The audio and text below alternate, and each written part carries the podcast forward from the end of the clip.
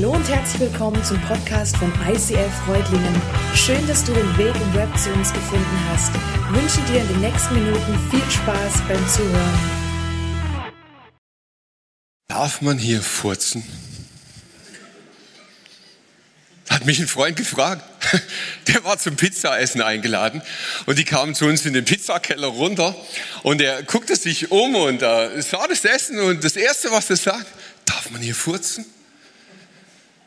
Ich habe nur angeguckt, darf man das fragen? Also, weiß auch nicht, ich meine, äh, ja, wenn du meinst. Ich glaube, er wollte wissen, was für eine Kultur in unserer Familie so herrscht. Er hat es dann wirklich mal erklärt irgendwann. Er sagt, hey, ich habe mich auf einen Schlag so heimisch gefühlt. Ich wollte echt, ich wollte es testen. Ich wollte es ausprobieren. Der hier, jo, also gut, mach ruhig. Also, wenn du es brauchst. Good question, gute Frage. Hey, wir steigen ein in eine mega spannende Serie. Es gibt so unfassbar gute Fragen und ihr, viele von euch, haben schon gute Fragen gestellt. Ihr hattet ja die Möglichkeit in den letzten Wochen über Social-Media-Kanäle Fragen zu stellen oder auch über diese Karten ähm, Fragen an uns zu stellen. Und einige dieser Fragen haben mich echt berührt. Da waren Fragen zum Beispiel nach ganz konkreten Bibelstellen. Also so, es gibt ja schon eher einfachere Bibelstellen und auch welche, die ein bisschen schwieriger sind. Und dann kamen da sehr, sehr, sehr gute konkrete Fragen. Äh, eine Frage war, kann man sein Heil, wenn man es denn mal bekommen hat, wieder verlieren? Auch eine sehr gute Frage. Wie groß ist Gott? Das finde ich ehrlich gesagt die spannendste Frage von allen. Wie groß ist Gott? Kommt auf den Maßstab irgendwie drauf an. Kann Gott bereuen? Auch krass irgendwie. Weiß ich nicht, kann Gott bereuen? Oder dann ganz konkret in den Alltag hineingefragt, darf man einen Geschiedenen heiraten? Oder eine Geschiedene? Darf man das tun? Und ich finde, hey, das sind, das sind mega gute Fragen. Und ich hätte mir eigentlich gewünscht, dass wir letzten Dienstag eine Kamera aufgestellt hätten. Denn wir saßen im Programming oben mit dem Staff und wir haben diskutiert. Und eigentlich ging es nur darum, die Fragen auszusuchen, ähm, welche wir als Schwerpunkt für die Predigten nehmen. Aber während des Aussuchens der Fragen sind wir schon so hammermäßig ins Diskutieren gekommen, dass ich nachher gesagt habe, vom Hundertste ins Tausendste und irgendwie, ich habe gesagt, hey, wir hätten es mitfilmen sollen. Allein diese Diskussion über die Fragen war schon Gold wert. Und ich finde find wirklich Hammer, was da alles so für Fragen dabei waren. Eine Sache ist mir in dieser Diskussion aufgefallen. Ist es wichtig, darüber nachzudenken, wie wir Fragen stellen. Also ich habe gemerkt, das sind wirklich monstergute Fragen in der Sache, aber es kommt ja auch darauf an, wie stellt man eine Frage. Also wie platziere ich die, zu welchem Zeitpunkt, mit welchem Hintergrund. Weil ich kann eine Frage stellen, die sind je nach Kontext völlig lächerlich irgendwie, aber sie kann auch mega ernst und unglaublich gut sein. Also es ist die Frage, wie stellt man Fragen und was erwarte ich von der Antwort? Und da habe ich gemerkt, da wird es echt spannend. Also wie stelle ich Fragen? Hast du dir jemals Gedanken darüber gemacht, wie du Fragen stellst? Was motiviert dich? Was steht hinter deinen Fragen? Und was erwartest du dir eigentlich von einer Antwort? Und da habe ich gemerkt, hey, da driftet es mega weit auseinander. Wie stellen wir Fragen? Nach dem Stand der aktuellen Wissenschaft ist das eines der Merkmale, die uns Menschen vom gesamten Rest der Schöpfung unterscheidet. Fragen zu stellen und eine Antwort darauf zu erwarten. Kein anderes Lebewesen macht das. Du kannst maximal einem Papagei das Sprechen beibringen und dann plappert der halt eine Frage nach, die du vorformuliert hast aber er erwartet keine Antwort darauf. Und ich habe gemerkt, hey, bei vielen Menschen ist das ganz ähnlich. Die labern halt irgendwelche Fragen nach, die sie irgendwo gerade gelesen haben oder aufgeschnappt haben oder so, aber im Grunde genommen wollen sie keine Antwort. Zumindest nicht zu dem Zeitpunkt, wo sie sie stellen. Und da habe ich gedacht, hey, jetzt wird es ein bisschen philosophisch, aber keine Angst, nicht, nicht zu tief. Aber ich habe gedacht, was motiviert Menschen eigentlich überhaupt Fragen zu stellen? Warum stellt man eine Frage, wenn man möglicherweise gar keine Antwort erwartet? Man stellt Fragen, weil man was wissen möchte. Das ist jetzt nicht so deep. Das ist so eher die Standardfunktion von Fragen. Aber manchmal stellt man Fragen, um Aufmerksamkeit zu erlangen. Man stellt Fragen in einem Setting drin, du bist in der Schulung, du bist beim, beim Arbeiten, irgendwo im Studium oder so, und du merkst irgendwie, hey, alles geht an mir vorbei, jetzt wäre es vielleicht mal dran, eine Frage zu stellen, dann merkt man, dass ich überhaupt noch da bin. Das funktioniert im Kleinen auch in Beziehungen. Auch da stellt man manchmal Fragen, um zu zeigen, hey, ich bin auch noch da. Das erleben wir Männer öfters mal. Ich habe das Gefühl, ihr Frauen macht das ganz gern. Und dann geben wir euch stundenlange Antworten auf eure Frage, aber eigentlich wolltet ihr eher die Aufmerksamkeit haben. Das checken wir aber nicht. Also seid da ein bisschen gnädig mit uns, das blicken wir nicht so ganz. Man kann Fragen stellen, um Aufmerksamkeit zu bekommen. Man kann Fragen stellen, um eine Einleitung zu schaffen, seine eigene Meinung zu platzieren. Habt ihr das auch schon mal erlebt? Da stellt jemand eine Frage, die wird nicht beantwortet, aber danach bekommst du eine halbe Stunde seine Meinung getextet. Habe ich schon x-fach erlebt und dann denke ich mich immer, warum um alles in der Welt hast du eine Frage gestellt, wenn dich meine Antwort überhaupt nicht interessiert. Ist schwierig. Manchmal stellt man Fragen, um zu provozieren. Man möchte gucken, hey, wie weit kann ich gehen mit meinen Fragen? Und manchmal stellt man Fragen, um rauszufinden, wie safe bin ich in der Beziehung mit dem anderen. Wie sicher ist diese Beziehung, die ich zum anderen habe? Das kann sein jetzt wirklich in der Partnerschaft, aber es kann auch sein in einer Freundschaft. Man stellt mal eine Frage, weil man wissen möchte, hey, wie weit kann ich gehen? Hält der andere das noch aus? Oder steigt er dann aus? Spannend finde ich, dass diese Motive, warum man Fragen stellt, nicht nur in einzelnen Personen auftauchen, sondern in ganzen Kulturen.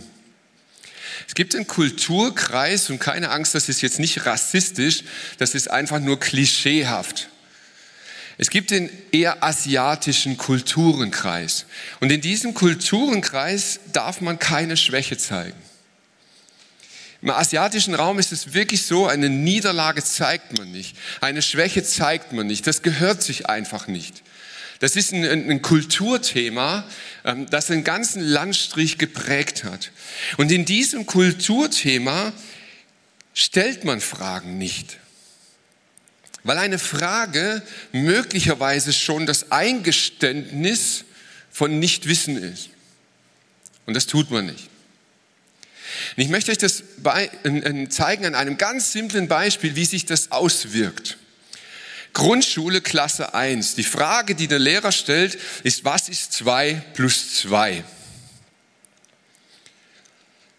In einem Kulturraum, der so geprägt ist, ist die erste innere Reaktion, oh leck, sowas fragt man nicht. Das ist eine Beleidigung für meinen Verstand. Das ist unter meinem Niveau, sowas fragt man einfach nicht. So, dann gibt es den griechischen Kulturenkreis. Und der griechische Kulturenkreis, der ist ausgelegt darauf, dass es eine klare Antwort gibt. Es gibt eine Antwort und die muss so eindeutig sein, dass sie nicht wanken kann und dass es dann auch kein anderes Ergebnis geben kann. Und man forscht so lange, bis man diese eine Antwort dann hat. An unserem Beispiel, was ist zwei plus zwei, ist ganz klar, es gibt nur eine Antwort, vier. Ende. Das ist griechische Schule. Und dann gibt es diese hebräische Kultur. Und in der hebräischen Kultur sind Fragen über das Ergebnis gestellt. Fragen sind wichtiger als Antworten. Und das ist kein Witz, das ist wirklich so in der hebräischen Pädagogik, wenn dort der Grundschullehrer kommt und sagt, was ist zwei plus zwei, dann steht ein Schüler auf und sagt, was ist drei plus eins. Und ein anderer Schüler, der steht auf und sagt, was ist 6 minus 2? Und das Spiel wird so lange gemacht, bis einer 4 sagt, der hat verloren. Die Frage ist zentraler als die Antwort. Und jetzt vermischen sich unter uns Christen die Kulturen. Gehen wir mal weg von 2 plus 2. Aber unter uns Christen tauchen diese Kulturen auf.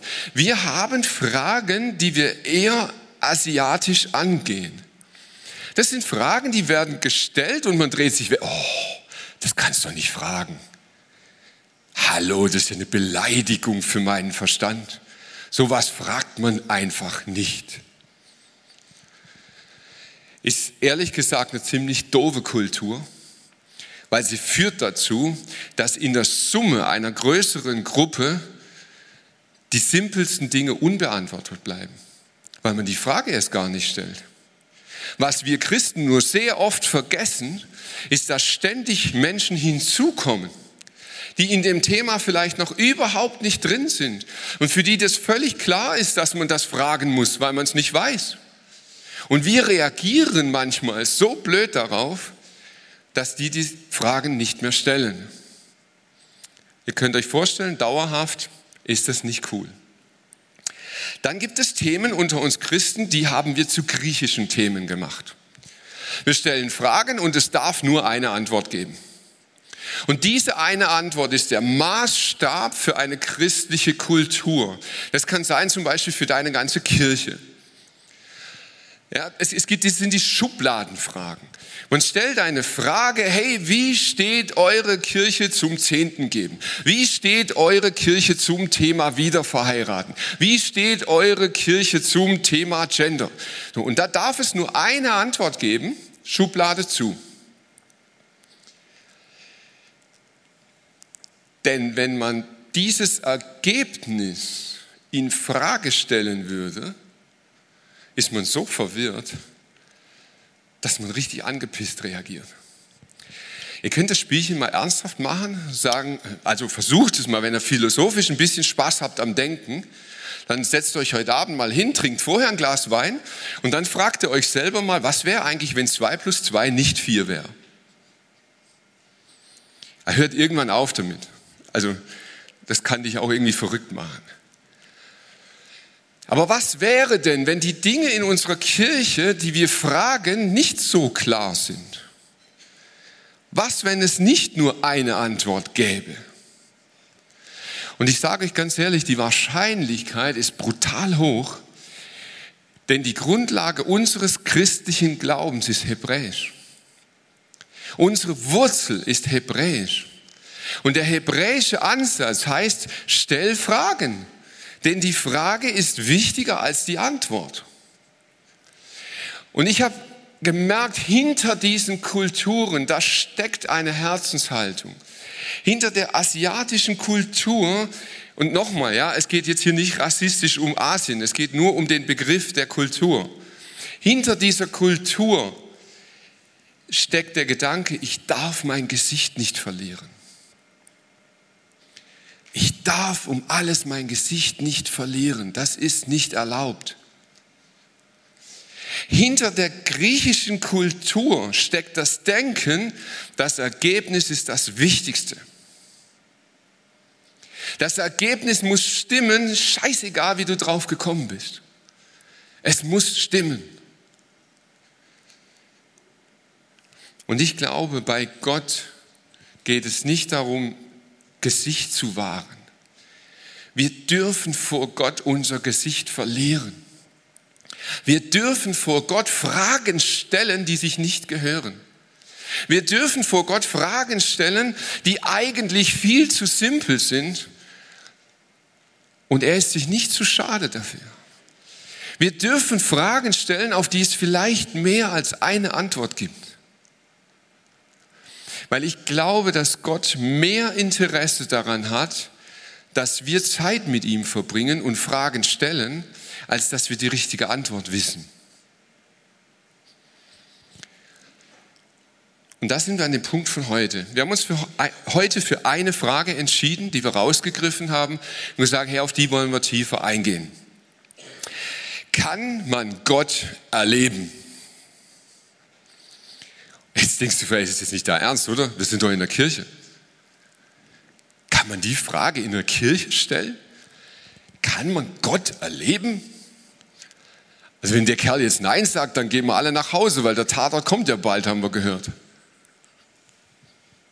Ich glaube, die Frage kann man nicht nur stellen, die muss man stellen. Kann man Gott wirklich erleben? Wir haben dann noch so als Arbeitstitel in Klammern gesetzt, muss man Gott erleben. Und die Frage ist ja, was möchte derjenige wissen, der die Frage stellt? Kann man Gott erleben? Was meint er denn überhaupt mit erleben? Ich glaube, für diejenigen, die Gott erleben und das von sich behaupten, für die ist die Frage irrelevant. Die sagen einfach, ja, klar kann man Gott erleben. Komm, lass uns weitermachen. Nächste Woche nächstes Thema. Für die Leute, die Gott gar nicht erleben wollen, ist die Frage auch irrelevant. Aber es gibt Menschen und viel mehr als ihr vielleicht denkt, auch in dieser Kirche hier, die sich danach sehnen, Gott zu erleben. Die den Wunsch haben, ganz tief in ihrem Herzen, Hey, immer wieder kommen Leute zu mir und sagen, weißt du, Mike, das, was du da oben auf der Bühne erzählst, immer so auch aus deinem eigenen Leben heraus, das ist gut und schön alles, finde ich schon cool und du hast Gott gehört oder all so Zeug. Aber ganz ehrlich, ich erlebe es nicht. Ich erlebe Gott so nicht. Und hier gibt es Klassiker auf der Bühne. Ich weiß nicht so ganz genau, warum das so ist, aber äh, wir reden viel von Gefühlen und Gott zu fühlen und Gott mit Gefühlen zu erleben. Und dann kommen Menschen zu mir, die sind vielleicht jetzt eher technisch. Ich sage jetzt bewusst mal nicht männlich, sondern vielleicht eher technisch. Und die sagen, weißt du was, diese Ebene, das die, da, pff, null. Ich fühle da nichts. Und ich finde es super spannend. Ich möchte euch ein paar Beispiele erzählen. Wir hatten eine Celebration, äh, so die Insider von uns, wir, wir, wir reden nachher immer drüber, hey, wie war es denn so? Und dann kamen welche nach vorne hier und die gaben uns Feedback und die waren so schwärmerisch. Die haben gesagt, hey, das war so crazy heute. Der Worship, das war, boah, ich habe Holy Spirit gefühlt. Und ich weiß es noch gut, es stand hier hinten jemand, der Name tut nichts zur Sache, der hat gesagt, hey, das, was du gefühlt hast, war der Subwoofer.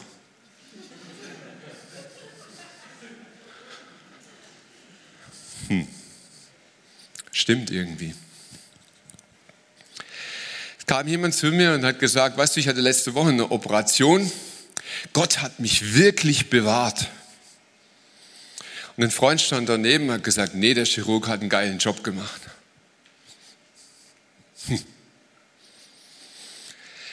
Braucht man nur genug Fantasie, um Gott zu erleben? Ist das nur eine Interpretationssache? So nach dem Motto, hey, so eher die Gefühlsdusseligen, die Weichen, die, die musischen Menschen, die fühlen es halt und die anderen, ja, die haben halt Pech. Die müssen halt glauben, wenn man es ihnen erzählt? Kann man Gott erleben? Mal kurz einen Cut, will ich was erzählen. Ich saß neulich zu Hause bei mir, wir, wir wohnen noch nicht ganz so lange in einem, in einem neuen Haus und ich saß oben im, im, ersten Stock, da haben wir so ein Studio, schöner Ausblick und so. Da setze ich mich manchmal gerne hin und lasse mich inspirieren und wollte aber arbeiten und klappe meinen Laptop auf, fahre den hoch, gehe auf YouTube, will ein Video nochmal anschauen von unserem Podcast. Jetzt nicht, weil ich so schön bin, sondern weil ich das manchmal gerne mache, um nochmal so ein bisschen zu reflektieren. Also, ich mache YouTube auf, will das Video starten Nix. Da kommt nichts. Ich denke, was ist denn das? Ich weiß hundertprozentig, dass wir den Podcast hochgeladen haben. Kein Video. Ich habe mir echt Mühe gegeben, ich habe dieses Video nicht starten können. Es gab kein Video. Behaltet es einfach im Kopf, ich komme nachher nochmal drauf zurück. Ich möchte mit euch in eine Bibelstelle einsteigen, es war jetzt ein Sprung Wir schauen in eine Bibelstelle hinein und in die möchte ich euch mit reinnehmen. Die Jünger hatten gerade eben ein unfassbares Wunder erlebt, ein Essenswunder. Das finde ich immer die schönsten Wunder. Also sie haben erlebt, dass ähm, die Leute, es waren unglaublich viele, 5000 Männer, wahrscheinlich mindestens 20.000 Menschen, die hatten Hunger, die hatten Jesus zugehört und jetzt hatten sie Kohldampf und ähm, ja, Jesus sagt zu ihnen, gebt ihnen was zu essen. Und sie sagen, hey Jesus, komm, jetzt bleib mal sachlich. 20.000 Menschen, wo sollen wir das ganze Essen kaufen? Sagt, nee, kaufen ist oldschool, das machen wir jetzt anders. Wir fragen mal rum, wer hat denn was? Ein kleiner Junge kommt, der hat fünf Brote, zwei Fische, gibt er ihnen und Jesus sagt, das reicht. So, er gibt es den Jüngern und in ihren Händen laufen sie rum und verteilen und verteilen und verteilen und das hört nicht auf. Das hört überhaupt nicht auf. Die laufen immer weiter und verteilen immer. Ich, wirklich, hast du genug Fantasie, dir das vorzustellen? Fünf Brote schon mal verteilt auf zwölf Jünger. Das heißt, die hatten alle so einen halben Sandwich. Und du fängst an, den Sandwich zu brechen. Da, da, da, Krümel. Aber nein, 20.000 Leute werden satt. So, danach ist Jesus müde. Finde ich auch irgendwie verständlich. Wenn ich 20.000 Sandwiches gemacht hätte, wäre ich auch müde. Und er sagt zu ihnen, wisst ihr, liebe Jünger, jetzt geht ihr mal auf euer Boot, jetzt fahrt ihr da raus, ich gehe in die Berge, ruhe mich ein bisschen aus und auf der anderen Seite vom See treffen wir uns wieder. Alles klar, so machen wir's. Die Jünger fahren raus und dummerweise auf diesem blöden See, wo Jesus sie rausgeschickt hat, wartet ein dicker, fetter Sturm auf sie. Es war schon dunkel, es war Nacht und sie hatten die Hosen voll. Hey, Leute, wenn ihr sowas lest, ihr, ihr müsst den Zusammenhang verstehen. Das waren nicht so Hosenschisser wie ich auf dem Wasser. Das waren gestandene Seeleute. Und die hatten die Hosen voll. Das heißt, das war ein übler Sturm. Da ging richtig was ab.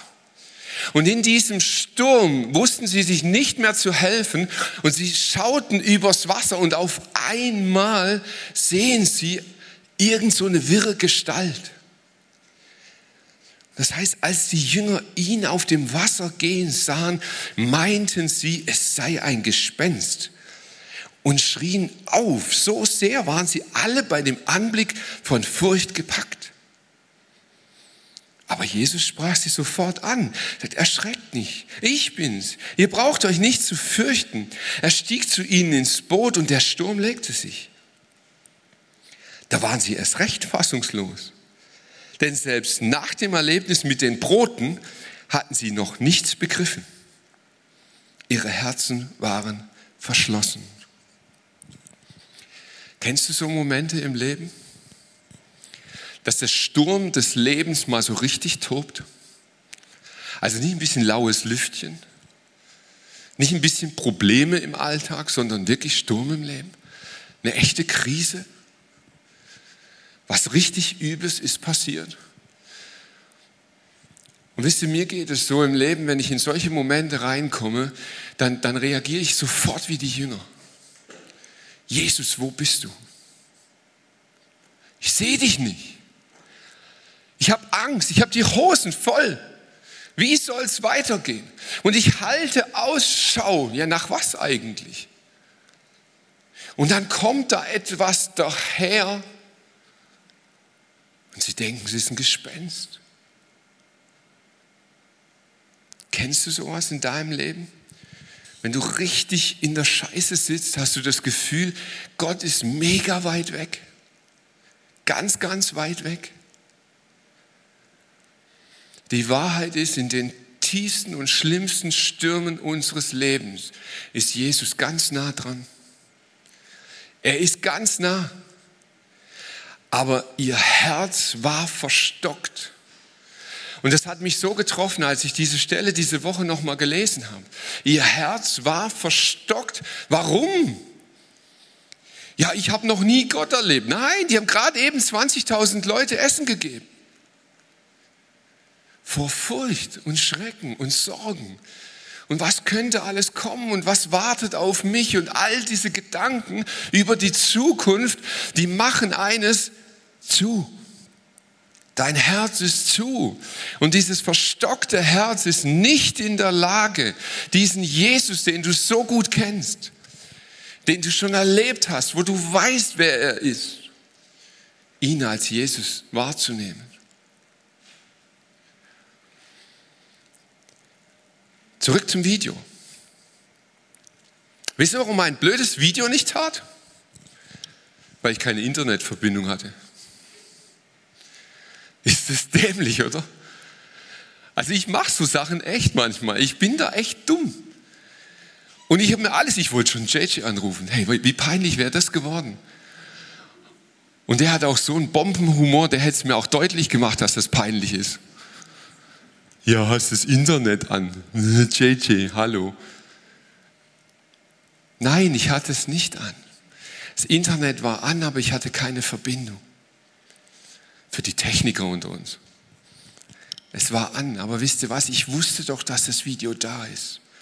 Warum konnte ich es nicht sehen? Weil ich keine Verbindung hatte. Und wir brauchen die Verbindung zu Gott. Und wenn du in deinem Leben in diesem Punkt angekommen bist, wo du sagst, hey, ich, ich erfahre nichts, ich sehe nichts, ich kann Gott nicht erleben, vielleicht liegt es daran, dass du deine Verbindung anmachen musst. Und ganz ehrlich, das ist jetzt nicht diese Art von Frage, die zu peinlich ist zu stellen. Wenn du nicht weißt, wie man die Verbindung zu Gott anmacht, dann frag. Das sind so elementare Fragen. Wir müssen sie stellen. Viele von uns haben in ihrem Leben eine Frömmigkeit erlebt, die darauf basiert, irgendwelche frommen Sprüche auswendig zu lernen, irgendwelche Liturgien zu erleben, aber haben ihr Leben lang noch nie eine persönliche Verbindung zu Gott hergestellt. Und dabei ist es nicht so schwierig. Es gibt einen Code im Internet und mit Codes kann man im Internet etwas erreichen. Da gibt es einen Code MT78 und hinter diesem MT78 verbirgt sich eine Bibelstelle. Matthäus 7, Vers 8, da heißt, jeder, der bittet, empfängt. Und wer sucht, der findet. Und wer anklopft, dem wird geöffnet. Und das Tolle am Internet und der Programmierung vom Internet ist, das ist logisch. Eine Programmierlogik ist logisch. Und wenn man sie aufgestellt hat, dann funktioniert sie so. Und wenn Gott sagt, jeder, der sucht, wird finden, dann heißt das nicht, jeder, der sucht und fromm genug ist. Oder jeder, der sucht und genug Bibelkenntnis hat. Oder jeder, der sucht und halt empathisch, feeling, Träumermensch ist. Nein, jeder, der sucht, findet. Und ich möchte die Grundfrage des Sonntags beantworten. Kann man Gott erleben? Ja. Ja, man kann Gott erleben, aber auf sehr unterschiedliche Art und Weise. Und ich möchte fünf Wege heute noch nennen, wie du Gott erleben kannst. Das erste ist, du erlebst Gott in der Natur mit Sinn und Verstand. Im Römerbrief heißt es, dabei ist doch das, was man von Gott erkennen kann, für sie deutlich sichtbar. Er selbst hat es ihnen vor Augen gestellt. Seit der Erschaffung der Welt sind seine Werke ein sichtbarer Hinweis auf ihn, den unsichtbaren Gott, auf seine ewige Macht und sein göttliches Wesen. Vielleicht bist du nicht dieser Gefühlsmensch. Vielleicht hast du nicht, während die Musik hier läuft, irgendwelche Wow-Momente mit Gott. Vielleicht bist du gerade nicht in einer Krise drin, wo du merkst, oh, da geht unglaublich viel in meinen Gefühlen ab. Nein, vielleicht ist es Sinn und Verstand. Vielleicht gehst du in die Natur und du siehst die Schönheit der Natur und du erforschst sie und du gehst tiefer in der Natur und du merkst, wow, was für ein Wahnsinn steckt hinter Naturwissenschaft.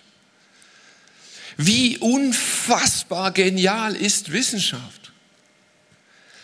Gibt ein Zitat, man weiß bis heute nicht, ob es stimmt, es wird Heisenberg zugeordnet.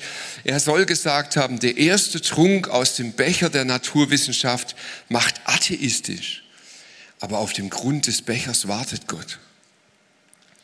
Und damit meint er nichts anderes, als je tiefer du in Wissenschaft eindringst, umso mehr wirst du die Genialität Gottes erkennen. Und du kannst Gott erleben. Auf ganz nüchtern, wissenschaftliche Art und Weise. Der zweite Zugang, du erlebst Gott durch die Bibel. In der Bibel, da stehen ganz witzige Dinge drin. Da heißt es in 2. Könige mal, als der Hofsekretär Schaffan zu Hilkia kam, was für Namen, könnte auch Gerd und Klaus heißen, zeigte der Hohepriester ihm eine Schriftrolle und sagte, dieses Gesetzbuch habe ich im Tempel des Herrn gefunden das Gesetzbuch, wow, da würden wir abgehen, oder? Da hat einer ein Gesetzbuch gefunden. Bürgerliches Gesetzbuch im Regal hinten links. Wow. Er gab es Schaffan und der las darin. Dann berichtet er von dem Buch, das der hohe Priester Hilkia ihm gegeben hatte und las es dem König vor. Als der König hörte, was in dem Gesetzbuch stand, zerriss er betroffen sein Gewand. Hast du schon mal das BGB gelesen und dir das T-Shirt zerrissen? Nein, weil es nicht die Bibel ist. Du kannst die Bibel lesen und so tief berührt sein. Das Gewand zerreißen heißt nichts anderes als ein Fußballspiel. Du hast es gewonnen und reißt das Trikot vom Leib. So begeistert war der König vom Gesetzbuch von der Bibel und er ließ das ganze Volk zusammenkommen und las die Bibel vor. Stell dir das mal vor. Merkel kann es bald nicht mehr, aber der nächste Kanzler, den wir haben, vermutlich ein Mann, der sagt, komm, wir kommen alle in Berlin zusammen. Und dann machen wir eine Riesenparty und dann lesen wir die Bibel. Hä? Echt jetzt? Und ein ganzes Volk kehrte um zu Gott. Sie erlebten Gott in der Bibel. Auch du kannst das. Das dritte ist, du erlebst Gott durch Gebetserhörungen. Im zweiten Mose sagt Gott selber, ich habe die Klagen der Israeliten gehört. Darum sag ihnen, heute Abend, wenn es dämmert, werdet ihr Fleisch zu essen bekommen und morgen früh so viel Brot, wie ihr braucht. Daran sollt ihr erkennen, dass ich der Herr, euer Gott bin. Ganz kurz der, der Hintergrund. Das Volk Israel war in der Wüste und sie hatten nichts zu essen und Gott hat jeden Tag ein Wunder getan. Jeden Tag hat Manna vom Himmel fallen lassen. Die haben Essen umsonst gekriegt. Die mussten nichts dafür tun. Jeden Tag erlebten sie ein Wunder. Und was taten sie? Sie waren am Jammern. Äh, Manna, ich will Fleisch. Ja, klar. Heulsusen. Israel sind Heulsusen. Hätten die nicht zufrieden sein können mit ihrem Manna? Das war doch schon Wunder genug. So zumindest würden wir als frommer Mensch oft über Wünsche von Menschen richten. Gott nicht. Gott sagt, hey, das Manna reicht euch nicht. Wow, ich habe eure Gebete erhört. Morgen kriegt ihr Fleisch. So ist Gott. Viertens, du erlebst Gott durch sein Bodenpersonal. Jeremia, das ist der, der immer am Klagen und Jammern ist. In Jeremia 35 heißt es, immer wieder habe ich meine Boten, die Propheten zu euch gesandt und euch durch sie aufgefordert, kehrt um von euren falschen Wegen. Manchmal erlebst du Gott durch andere Menschen. Gott erscheint in deinem Leben durch einen anderen Menschen hindurch. Und du kannst Gott darin erleben. Und das fünfte, wie dir Gott erleben kann, ist durch Jesus. Gott, dieser Riesenschöpfer, dieses imaginäre Wesen, dieses nicht greifbar, nicht fassbar, nicht verstehbar, begegnet dir und mir in Jesus. Und wenn du anfängst, über Jesus zu lesen, wirst du Gott erleben. Fang mal an, wenn du die Bibel noch nie gelesen hast, dann fang bitte nicht bei 1. Mose an. Das wird echt anstrengend. Lest mal das Johannesevangelium. Lest das Lukas-Evangelium. Lest von Jesus. denn darin wird dir Gott begegnen. In Johannes 14, 9 heißt es, wer mich gesehen hat, der hat auch den Vater gesehen. Ich möchte abschließen. Im Hebräischen gibt es unglaublich viele Fragen und ich habe gesagt, da sind die Fragen manchmal wichtiger als die Antworten. Fragen haben im Hebräischen immer einen Sinn. Eine Frage soll zum Handeln anregen, nicht die Antwort. Wir ticken oft so, ich habe eine Frage und erst wenn ich die Antwort habe, dann bin ich bereit loszumarschieren. Aber im Hebräischen soll die Frage zum Handeln anregen. Gott kann man dich erleben. Diese Frage soll dich zum Handeln motivieren. Fang an, Gott zu suchen, aus tiefstem Herzen. Such nicht nur nach einem Gefühl, das sich vielleicht nicht einstellt bei dir. Warte nicht drauf, dass du spürst. Denn Gott kann dir auf so unterschiedliche Art und Weise begegnen. Fang an, ihn zu suchen. Denn wer mich aus tiefstem Herzen sucht, von dem werde ich mich finden lassen. Such Gott. Amen.